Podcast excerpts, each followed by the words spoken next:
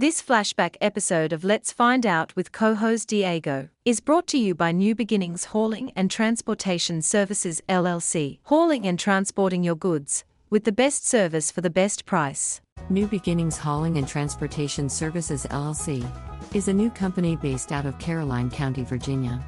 Our goal is to provide you with the best service for the best price. We started this company to give people affordable prices to ship their property safely and in a timely manner to ensure quality work. You will be working with the owner and operator who has 20 plus years of experience, from start to finish, which leaves out room for miscommunication from that middleman. Please visit our Facebook page, email us at newbeginningshauling22 at gmail.com or call 703 850 0888. That's New Beginnings Hauling and Transportation Services LLC, hauling and transporting your goods, with the best service for the best price. That's 703 850 0888. On this flashback episode of Let's Find Out, we will be replaying an episode about one of my favorite entertainers of all space and time. When I was young, I saw him at a local commercials in the Washington, D.C. metro area for Klein Tyson's Toyota, and it got everybody saying Vern. I'm talking about Ernest P. Worrell and the man that made him a national treasure, Jim Varney. The documentary is The Importance of Being Ernest. A while back, I caught up with executive producer Daniel Butler to discuss this project and his memories about working with Jim Varney. I really hope that you enjoyed this flashback episode about as much as I enjoyed doing the interview. Thank you for listening. Everything in this universe has a beginning. The Big Bang. The formation of nebular matter into stars and planets. The first collections of amino acids in the Earth's oceans. The first creatures to leave them. The first mammals. The first primates that walked upright. The first religion. The first printing press.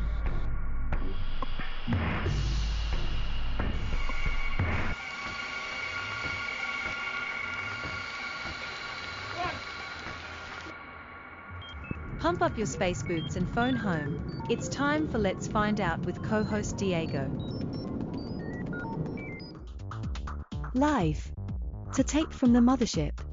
It's Let's Find Out with co host Diego.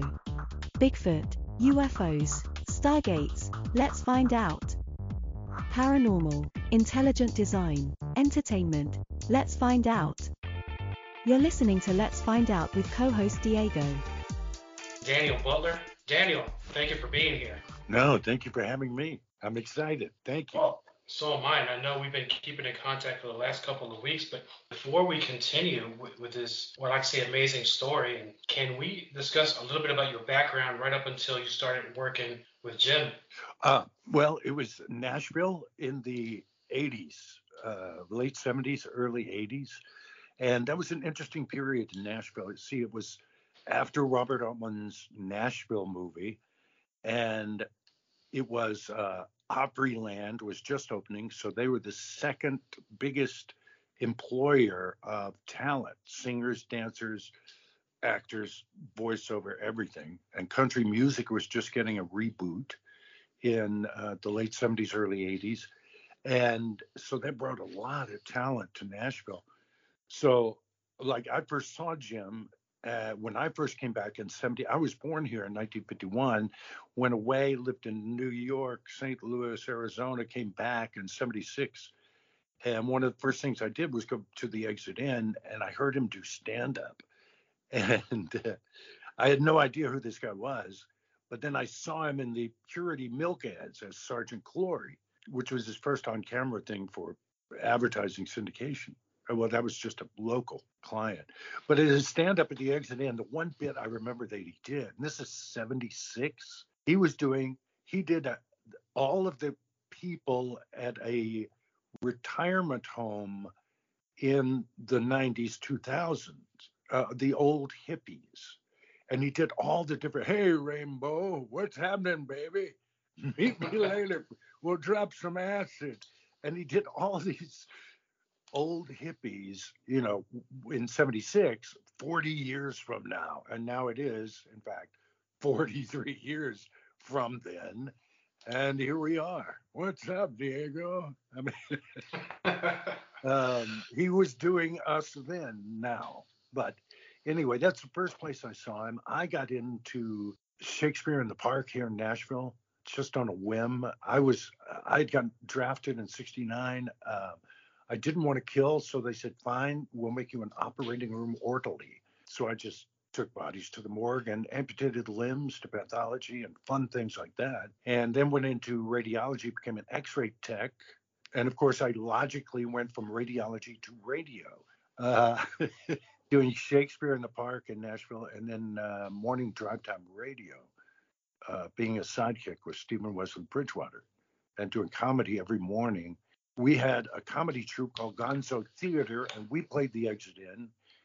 And John Cherry Buster, uh, the director and co-writer and producer, pretty much everything Ernest, and his partner Coke Sams came after an Ernest shoot to the exit in and saw us, Bruce Arnson, Jackie Welch, Ezra Eichelberger doing Gonzo Theater.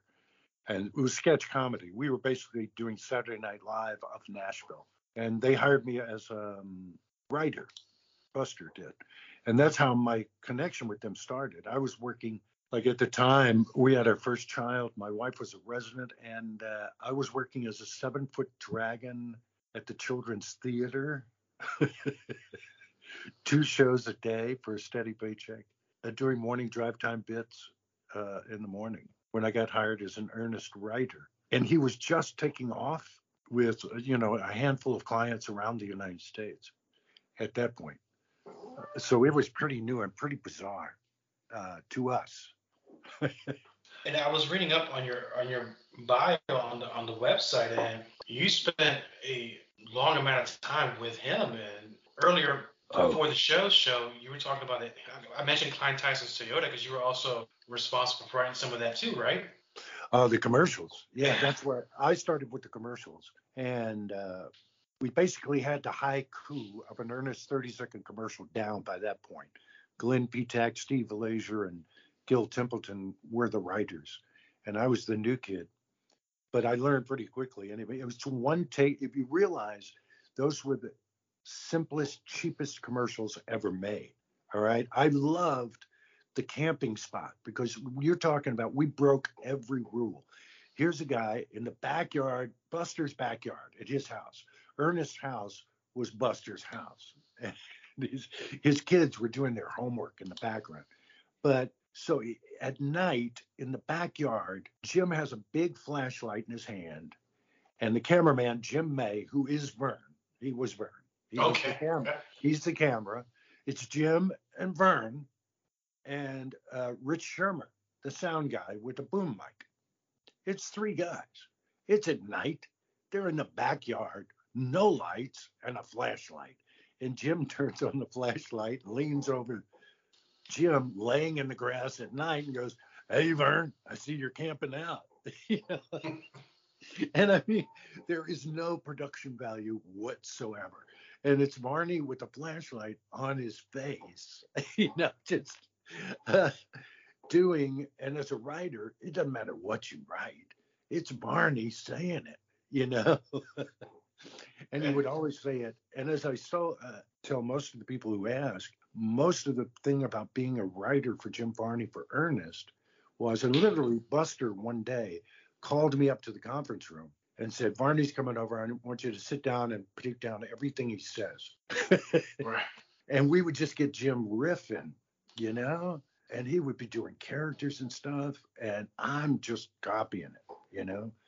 He was an amazing person to work with. But that's how we got connected. But it was, you know, I mean, we were connected because I was doing the morning radio and uh, we were auditioning for the same stuff and working the exit in and everything. So, um, and almost exactly the same age. He was three years older.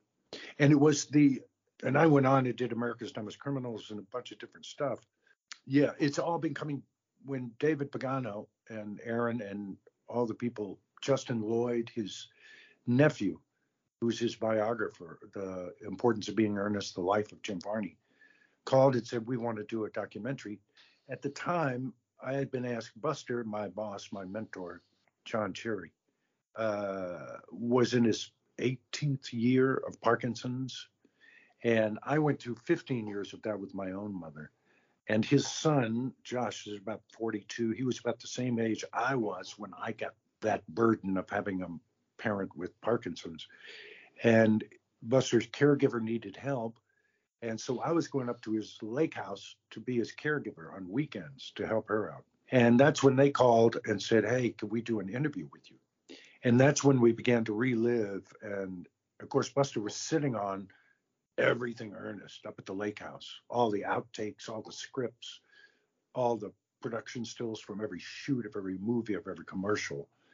Uh, because of a woman named Lynn Johnston, Cherry was really tight little family. Uh, the production company, ad agency, and everything is very laid out. But for me to get into that documentary research with David and Justin, and that was, gosh, when did the uh, February of the 40th anniversary of his passing, which we did not realize when we said, well, we can meet. Our schedules came down to February of 2020, the beginning it right before the pandemic shutdown. And we met at Justin's and Jim's grave up in uh, Lexington, not realizing that it was like exactly 20 years since his death and 40 years since the birth of Ernest. So that's why it all seemed to come together for the documentary as perfect timing for a new generation of young men and women who were Ernest fans being able to introduce it to their children and explain why they like this guy or why they keep saying, know what I mean? Or hey, Vern. Well, it's exactly with, with the hey, Vern, because it's interesting when I was telling you when I first came to this country, and I grew up in a very diverse neighborhood, you know, people from all walks of life, and it's interesting to see people saying Vern who are not even, but, you know, I don't mean anything not American, but from around the world. Korea, Korea, man. But and we did do ads for uh, savings and loan in Guam. Which is the only time Ernest said, "Nice moo moo, Mrs. Johnson." uh, but anyway, and everybody thought he was local. See, because uh, Buster and Jerry, my bosses, uh, Jerry Carden and John Cherry. they were offered the first year after he'd done Purity and Pine State Dairies, just a couple. GM, uh, General Motors, came to him and they had him at a hotel somewhere, and they offered him a million bucks for Jim to do Ernest for GM trucks, GMC trucks for one year. And Buster and Jerry said, uh, "We need to take just a moment." And they told me, they said we went back into our the bedroom of this suite that they had us in, and just fell out on the bed. We're laughing and just going, "We're rich, we're rich." But it was Jerry who said, no, we're going to do this market by market, remember?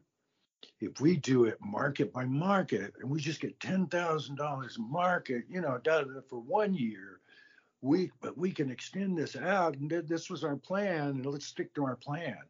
And they turned down the million dollars from GM for one year. So, and then Disney, the story about Eisner being in the parade at the Indianapolis 500 and Varney getting a bit bigger cheer than Eisner of Disney, who was head of Disney, is a true story.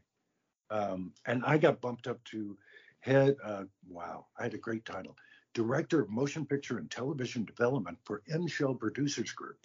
Awesome.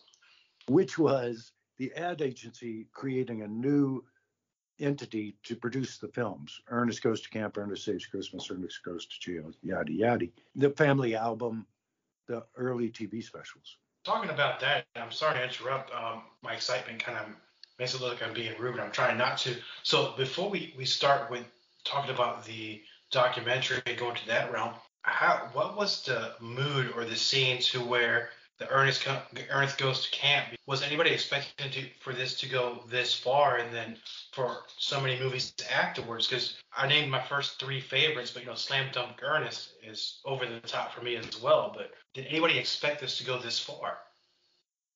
No.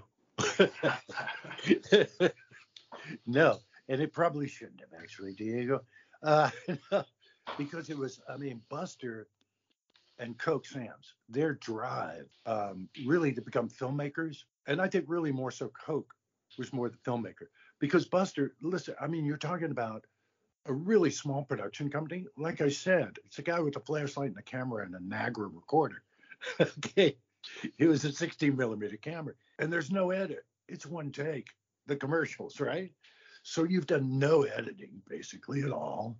And Buster says, okay, we're going to do a movie.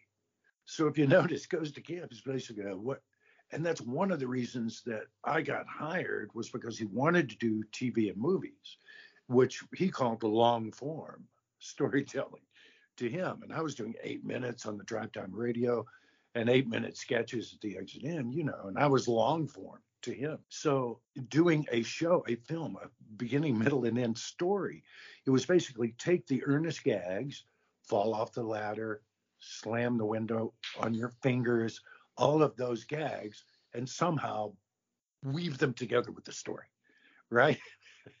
so you're talking about basic, you know, Laurel and Hardy, pratfall, uh, really more um, Buster Keaton, you know, sort of comedy, or Charlie Chaplin, uh, and keep it really basic, really innocent, the way Ernest was. You know, the appeal of his character. It's interesting to me, but in the research, again, all this stuff has come up. But the fact that of all the people that have done rednecks, okay, and you know, your Jeff Foxworthy, your cable guys, eh, eh, all those guys, that of all those redneck characters, that Ernest was the one that was loved by children. You know, why was that? What was it that he did differently than those other redneck characters? And you have to really go back to uh, who was much more verbal and intellectual, really, I think, Will Rogers, to get that same sort of appeal that Ernest had in terms of crossing demographics. You could laugh at him, you could laugh with him, you know, you could, mm-hmm. and for the writers, for us, see what was funny about it, it was an inside joke because I'm basically making fun of my relatives from Georgia. They'll never listen to this podcast. But and then it was at Jim's funeral. And since then, you think you know a person, right? I mean, you work for him better part of two decades, spanning three decades, the biggest decades of your adult life, and you think you know them. And then I get involved with David and Justin on the documentary. And uh, just one thing about before I forget about the documentary that is worth seeing because even for me, the person that has known him and worked with him for so long, when I begin to talk to Jim's sisters, his uh, nieces and nephews, Justin, Andrea, and he's got his first pay stubs, his uncle's pay stubs, right? His first W 2 as a professional actor at the Barter Theater in Virginia. He dumped graduating from high school to go grab this act paying professional acting gig, right? He was the actor of the year for high schools in Kentucky.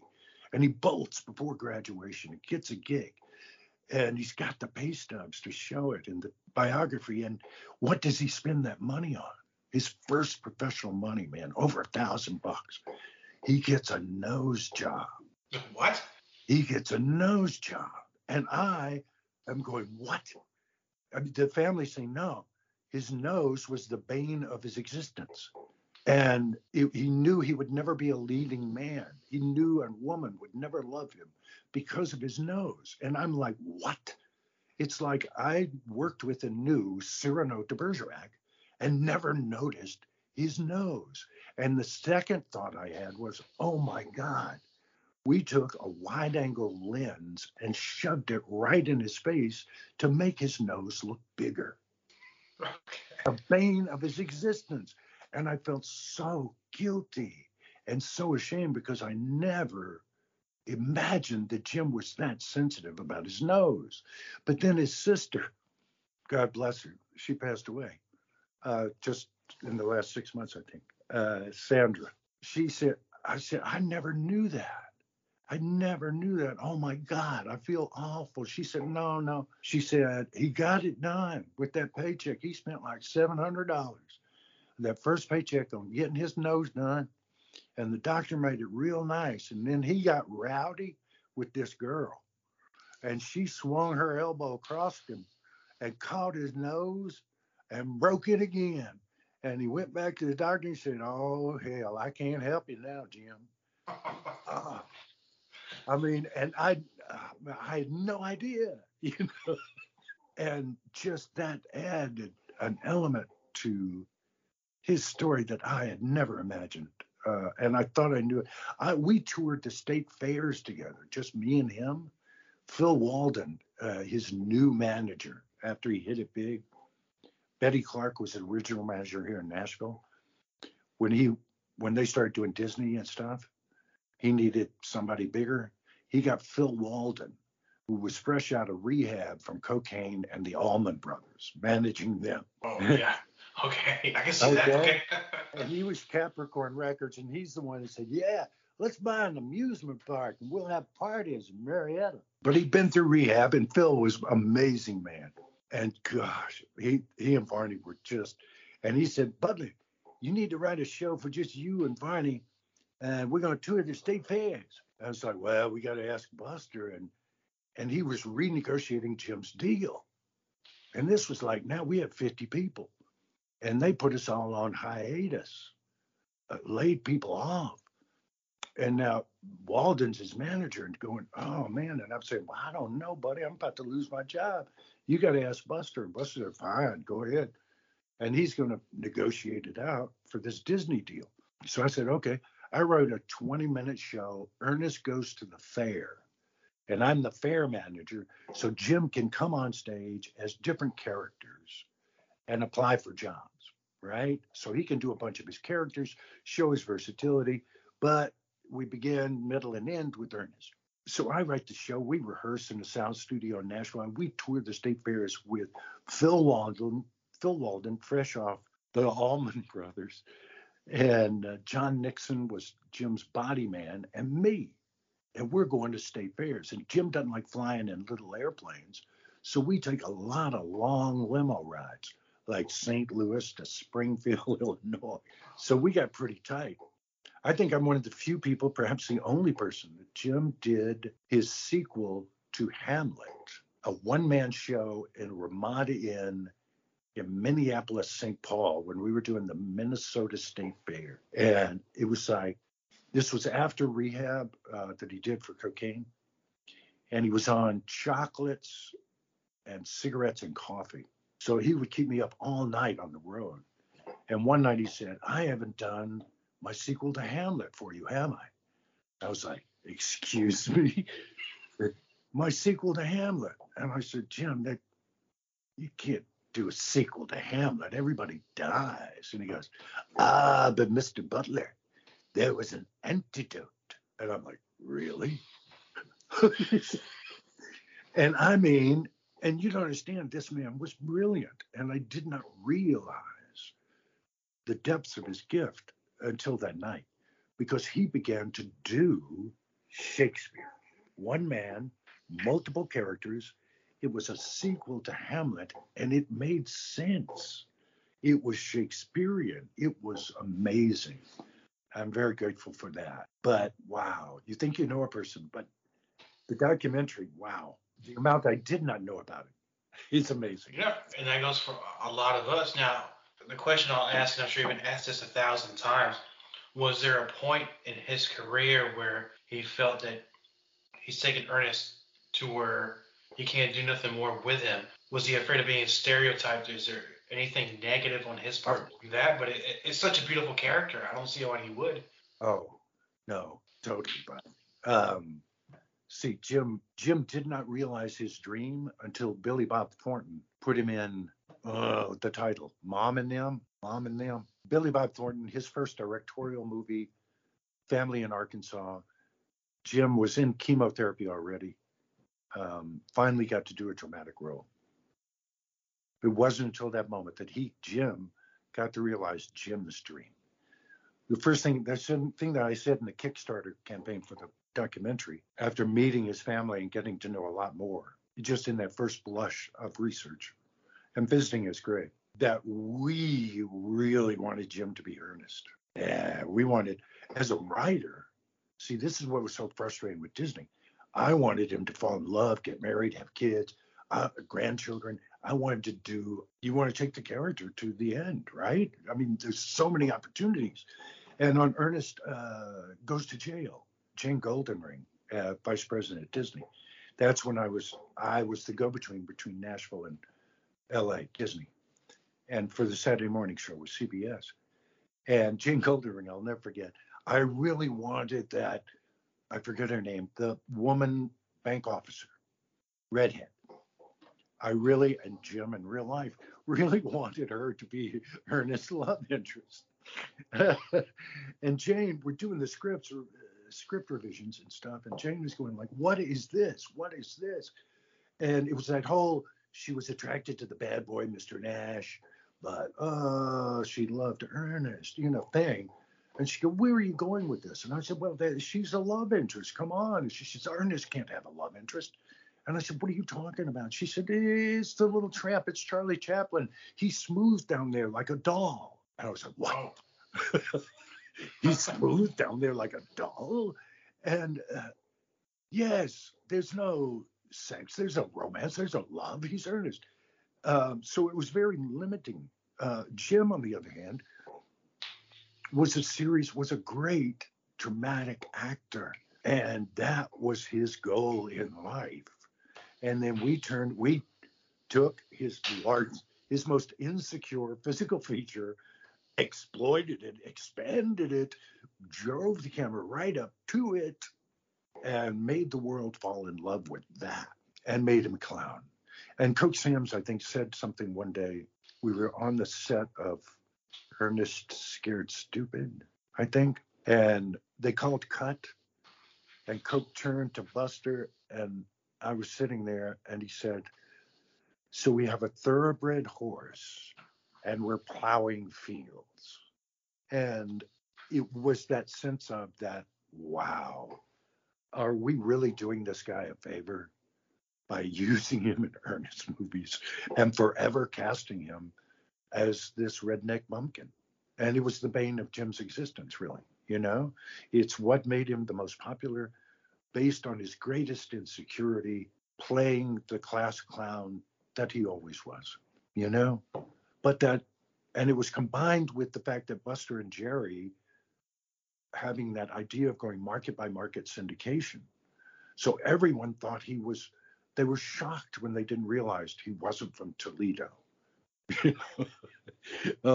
or from DC, you know, or from, I call up UCLA in research for the documentary to talk about the Jim Varney scholarship, which I didn't know about until a friend's kid got it. He has sent, he paid it forward and sent, he has at this point sent 24 Kentucky and Tennessee high school seniors full boat scholarship through UCLA for anything. There's a doctor in Africa who was educated from the Jim Varney scholarship. I call up to ask about the scholarship. There's a 32 year old Latina in the admissions department I'm speaking to, and I'm like, well, see, here's the thing. It's he did this character. His name is Jim Varney, and she said Ernest. And I went, well, yeah, you're familiar with him. And she said, hello, Cerritos Auto Square, L.A. I grew up in L.A. I'm like, mm-hmm. well, you're not the demographic. because we were always thinking redneck white guys right? And I'm reading Puerto Rican women from New York and, uh, you know, uh, the woman in LA who grew up with him and a Korean guy I meet in Atlanta. And yeah, so, oh, hello. He became pretty universal as uh, very much the little tramp and innocent. And it's really remarkable for me to believe this because it was just a local spot with about 20 people. and we were just getting a day gig, you know. yeah. So, but with that is what we call a long-term storytelling because it started off as on the local markets with, like I said, I was talking about the Klein Tyson Toyota, but it evolved into something different. It became worldwide, and I think that I think it crossed a lot of um, crossed a lot of barriers because there's nobody that I don't know that doesn't know Ernest. I know. What answer me this? That's yes. bizarre is the uh, this word, the spray painted word Vern. Mm-hmm. It's everywhere. Now, see, yes. last year I bought an old van at the beginning of the pandemic, stripped it out, built in my little camper thing, and I went across the U.S. last summer, and I mean summer before, and across Canada this summer, all the way to the Yukon Territory and Alaska, and just got back in September, and um, I saw Vern spray painted, and I've seen it posted on social media. And I know that Ernest fans will immediately connect that, but that is that really Vern? Are they saying Vern? Ernest Vern? It's It- spray painted all over. Well, it could possibly be. So here's here's what just learning about this, my opinion would be, being that we were all stuck at home for so long, you know, some longer than others, there was time to rediscover gems in the past. So there's other Yeah. DVDs out there like Essential Ernest, which I have a DVD. I think it has six or seven or eight of them. Movies, all of them, you know, in a nice little DVD packet. And I think Right. that people have had time to go back in time Yeah. and I think appreciate his work more now because it's different than the type of entertainment we have today. It's so yeah, it's a low production value, but it was Jim carrying the day. But it is, and then the I think also generational, that the par- people who were we had eight like eight to twelve year olds were a prime market for Ernest back in the day, according to Disney and CBS, and um, those people are now early late 30s, early 40s, um, and uh, having children. So that well, when I was a little boy, um, there's a lot of that going on, uh, for sure. Amazing to see. We're losing a lot of the cast and crew, though, and that's why I was very adamant about getting the documentary geared up. What February, right before the pandemic locked down. So then David, of course, is in New York and everything locked down. So he got moved back and moved back. But we did, they did filming last uh, Ernest Day at the Montgomery Bell State Park in outside of Nashville, where we shot Ghost Camp, which is untouched. The old Camp Kikakee. and it's yeah, it's so bizarre for me to go to Camp Kikakee. And if you can imagine, I mean, I think one of the first things I wrote for Ernest, where I actually wrote it myself, was uh, Billy Boogie Worrell in the Worrell Family album, which was the first long form thing that we did. Was just a TV special for the markets where we had commercials running, and it was shot at an old amusement park here in Nashville.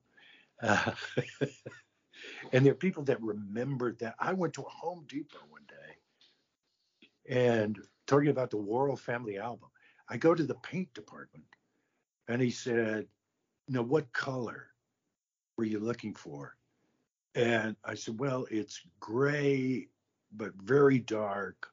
It's uh, more like a slate or, and he said, uh, it wasn't butter, but it was more like a cream. And that was a line that I had written in the Worrell Family album that it he come to his mind. And I said, Excuse me, what'd you just say? I said, Oh, I'm sorry. It was uh, just a uh, reference to an old comedy that my wife and I love watching. And I said, What comedy is that? He said, Oh, it's a Worrell Family album, Ernest P. Worrell. I said, I wrote that line. and the guy at Home Depot goes, What? Wait, come here. He gets the phone. He calls his wife, Honey, honey, the guy that wrote. Uh, and it's been bizarre at where Ernest lines come up that I wrote. Miak. I would like to clear that up. In Ernest Scared Stupid, right? The whole thing is based on a riddle. What is it that's going to defeat the trolls? We've gotten to, to the point, and I've done 14 drafts of the script, okay? So it's M I blank K, all right? And it's mother's blank, and it's there are all sorts of clues, okay? And I'm sitting there with Jane Goldenring out in Disney at Burbank, and she's going, they need another clue. They need another clue, Dan. Going, oh my God. Even for an Ernest fan, Jane, you're talking down to these people. It's so obviously milk. My God. What am I going to do? Uh, I'll just go through the alphabet. How about that? M I A K, Miak. M I B K, Mimic. M I C K. Is it Mick Jagger? And. And I go through the alphabet, and that was Miak. And I, that's where the term, ah, fine Bulgarian Miak. That was, I just made that up, and it was an answer to Jane in this argument about there's too many clues already. Um, and now people are selling, I want my cut. Okay. People are selling Miak, jars of fine Bulgarian Miak. and refrigerator magnets that say fine Bulgarian Miak. I think I deserve a cut of that. So, and that's the beauty of a lot of these films, and I think some of the gems. And if we go back to Ernest Goes to Camp, and there's a couple of characters on there, I'm not sure who was responsible for writing this part in, but they cook the most disgusting meals for the kids in this camp. And, um, that is over the top hilarious. But that was uh, the famous eggs erroneous. And you Yes. people find out that I was the cook, Eddie, which was uh, Bill Byrge, uh, you know, was in all the other films. And he's the guy who was supposed to play it. But Disney said, we can't understand him. Bill Byrge had a real high, very nasal little voice and talk like that and talk real fast. And uh, I was actually his voice coach after that to try and get him to slow down. Um, but they called up the night before a shot with Jake and Eddie and cast me the night before the shot because uh, they said Gailard needed somebody who could talk and be understood to bounce off of. So I got thrust into that. Yeah. What was your question? Camp? no, with with Ernest Goes Camp, it's one of those scenes where every time that you go to these two, they play so well off of each other. But it was the uh, the scene where they're always coming Oh. up with some sort of recipe, and he makes they make Ernest taste it. It's just a laugh riot for me. See, that was based on my father and uh, did the time for the airplane to go into the hangar. That was uh, my parents did that with me. And uh, you see a lot of our youth, and I see my youth popping up. The World Family album, the uh, sock monkey as King Kong. That was my sock monkey as a child, you know. Oh, oh, the wrestling tie in. Yes. I should tell that story for your wrestling listeners so it won't totally be off topic. At the height of the Ernest uh, syndicated commercials, right?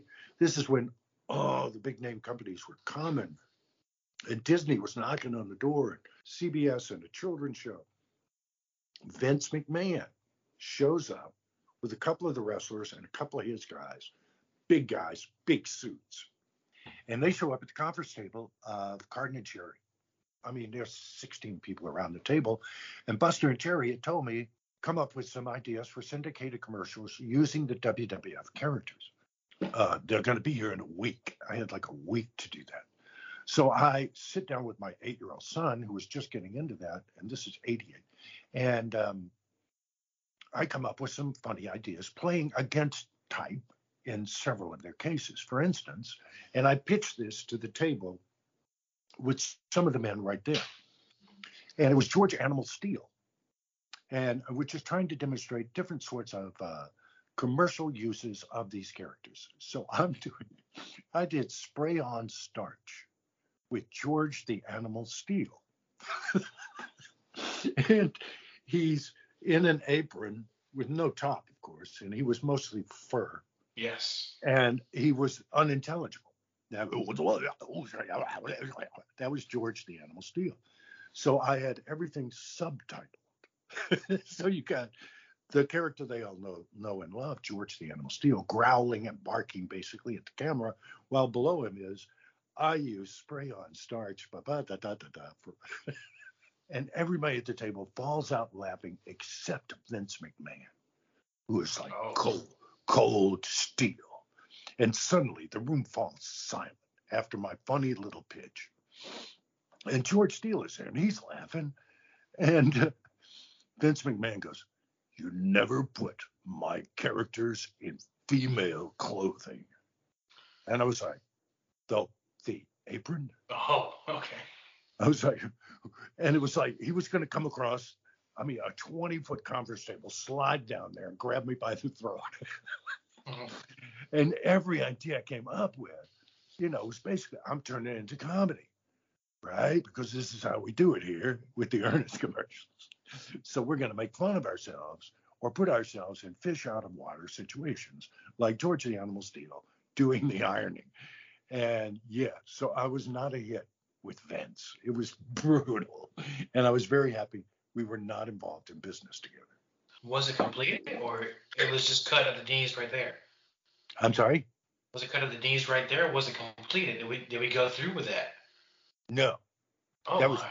I mean, we didn't make it past that meeting. No, it was. It was like he was a bizarre person to have a meeting with. and I tried to get my children away from the WWF as quick as I could. Well, that was, and um, this is 88, remember? So now, uh, and uh, this is when it's just hitting really big as a form of entertainment, a major media entity, right? So we, you're still having the, well, it's fake. You know, you know it's fake part of wrestling. Where we had done we got into wrestling because we did a Mountain Dew spot and we had to have a wrestling ring. And I forgot it was Ernest. We were doing Mountain Dew with Ernest, but this involved a wrestler. And that's how we got to know the wrestlers. And then, of course, Jeff Pillars uh, was Duke and Jeff. Jeff Pillars had been a professional wrestler. Duke and Jeff were two characters who were really funny and amazing and came along too late, I think, in our syndicated advertising period to see their daylight. Uh, he was a great actor. He was in wow, Water what? He was one of the henchmen to Mario in the Mario Brothers. Or wait, uh, Dennis Hopper in Waterworld. Yeah, some bizarre stuff. But Jeff Pillars was another wrestling connection. No, and I think the fans of the show will will love the time, especially with George Animal Steele. You don't really hear too many stories of George Steele. But with, and I'm going through the website. So the website for the documentary being earnestfilm.com, with the success of the Kickstarter, how much um, were you surprised that it was successfully funded like that and finding out about all the fans? Yeah, because that was the thing. I mean, uh, I of course turned around and went to when they said documentary. If you're in the business, that means no money. Okay. so I turned around. I did America's Dumbest Criminals after I left Ernest and Carden and Cherry. So I had to go through syndicated television, long form, weekly, half hour, and all that jazz, uh, and home video, and that window, and Blockbuster, and all all of that paradigm back then. Um, and I turned around to all those contacts in the industry. I was like, oh, biopic, yes, we'd love to do a biopic. That's hot. We could make money with the biopic. Documentary, nah. So, uh, but the only reason for me to get involved at the time, this was eh, four years ago now. I really avoided Buster, my old boss and mentor, because I'd been through Parkinson's with my mother and he was going through it and i was trying to just shut off the past really and not think about it and avoid that. And when i went back to help him out and his son josh with the parkinson's thing and the podcasters got a hold of me yeah i got back into it. And to demonstrate for and buster because of his parkinson's he was actually running out of money. He went uh, about a year after i was caregiver on the weekends. He ended up having to go to a memory unit that was 10 grand a week, I mean, a month. And John Saxon, the actor, if you go back to John Saxon, Google him, he was in the same memory unit with Buster. So I would go to visit him at the memory unit, and John Saxon would be sitting across the table from me, the actor, and look up the films that he was in. He was in so many and I had Buster, the Ernest guy, and they both had real pretty full blown dementia. There were some bizarre visits there, but he was going to be running out of money.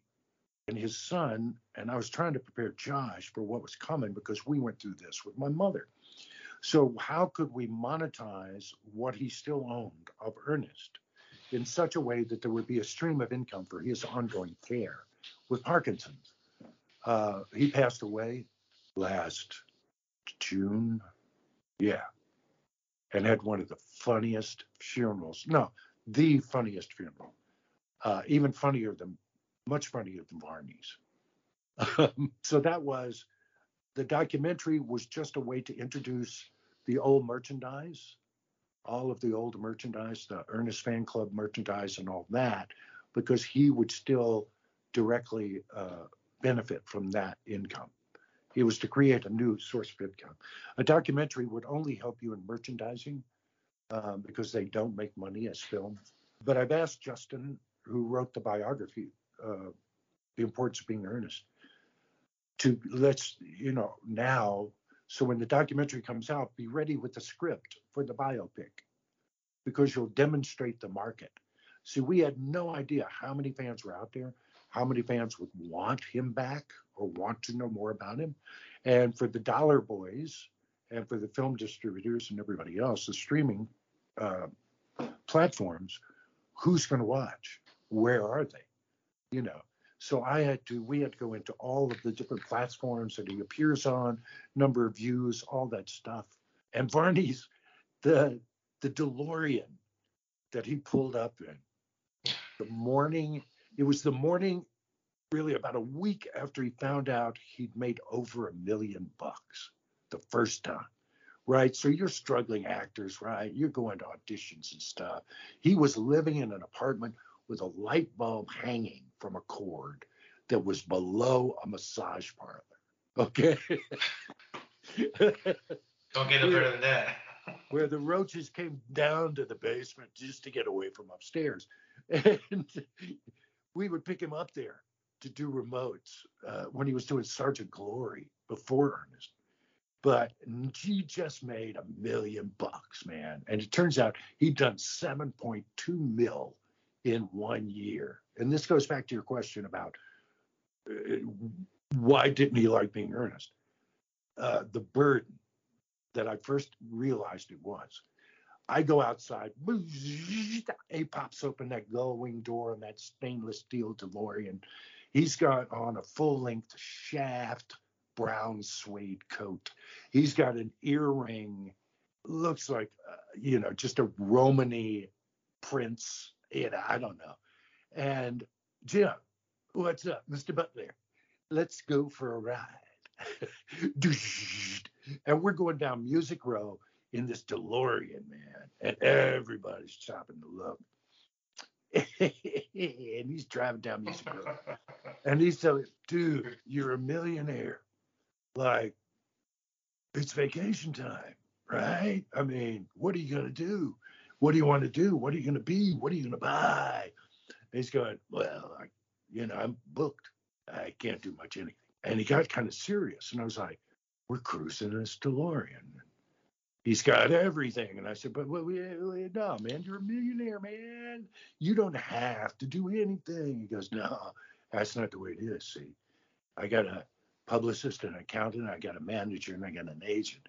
And I mean, Cherry, you got like 35 people on payroll. And then when we do shoots, there's another 25 people. And so there's like 150 people that are counting on me for their income now.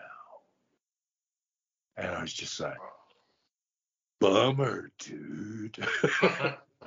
and it just, I mean, and it was just, I'll never forget on Music Row and just turning to me and in the midst of the jubilation of success and having this is his dream. He's a little Kentucky boy with a flipping DeLorean, man. and uh, nah, I can't quit. Yes, everybody will go hungry. I got to keep being the hillbilly. So yeah, there was that. I mean, that's an awesome picture I have in my head. Uh, Jim Varney driving a DeLorean. Not many people had DeLoreans back then, so that's kind of a special thing. So it just got sold to a major fan. Uh, Maureen Edwards, she did, and I think wow, I've forgotten what the it was. I'm not sure, 65 grand, something, but still working. Um, Amazing. Yeah, it lives on. So with that, so after this documentary, what are currently are you working on? What's coming up in the future for you? Well, road trip. You mentioned, well, we do this podcast sort of like a road trip. I had three boys. We had three boys. And I'll tell you, as being a father with three boys, road trips are where you connect with your sons. Uh, this is my experience. When you let them drink coffee and they're 10 years old and mom's in the back seat asleep with baby brother and driving through Texas with that AM radio on in the late 80s, early 90s, talking about UFOs and Sasquatch. Yes. everything you've done. And we're sitting there in the front seat and he's 10 and I'm 40 and we're hopped up on coffee and on the two lane blacktop, buddy. So two years ago, when they said I was just turning 70, and they said, okay, and see, I was uh, X-ray tech, operating remotely, all that. Married a doctor, uh, divorced after 36 years, and uh, we lost one son uh, 14 years ago in an accident. They were saying two years ago, for the first time, my demographic, the age expectancy went down for the first time to like 74, and I was just turning 70. And they were saying, stay inside or you'll die. We're culling the herd, and you're old. And a buddy had an old 135,000 miles Chevy work van that he did the hardwood floors for the Symphony Center here and a bunch of country stars homes. And I said, he closed it down. I said, what are you selling the van for? He said, 1500 bucks. So I bought this old van, 17 year old van with 135,000 miles two years ago. And I thought, ah, I'll get a few camping trips out of this for 1500 bucks. Well, this is two years later. I went across the U.S. This past summer, I just got back from across Canada to the Yukon and Alaska, shooting stuff for what I call and posting on Facebook the road trip, road trip to the afterlife, because I want to wake up somewhere beautiful and experience the awe of a child again. So I've been traveling and it's been amazing. And it's uh, basically what I'm trying to do is instead of having my children having to pay for your funeral, I'm basically doing it now and getting it on camera and saving it so I can actually make money on my funeral before I die. Road trip to the afterlife. It could be the longest funeral ever recorded or the shortest series on YouTube. We don't know. That's a heck of a plan. So documenting the importance of being Ernest. To find out more about this documentary, please go to beingernestfilm.com.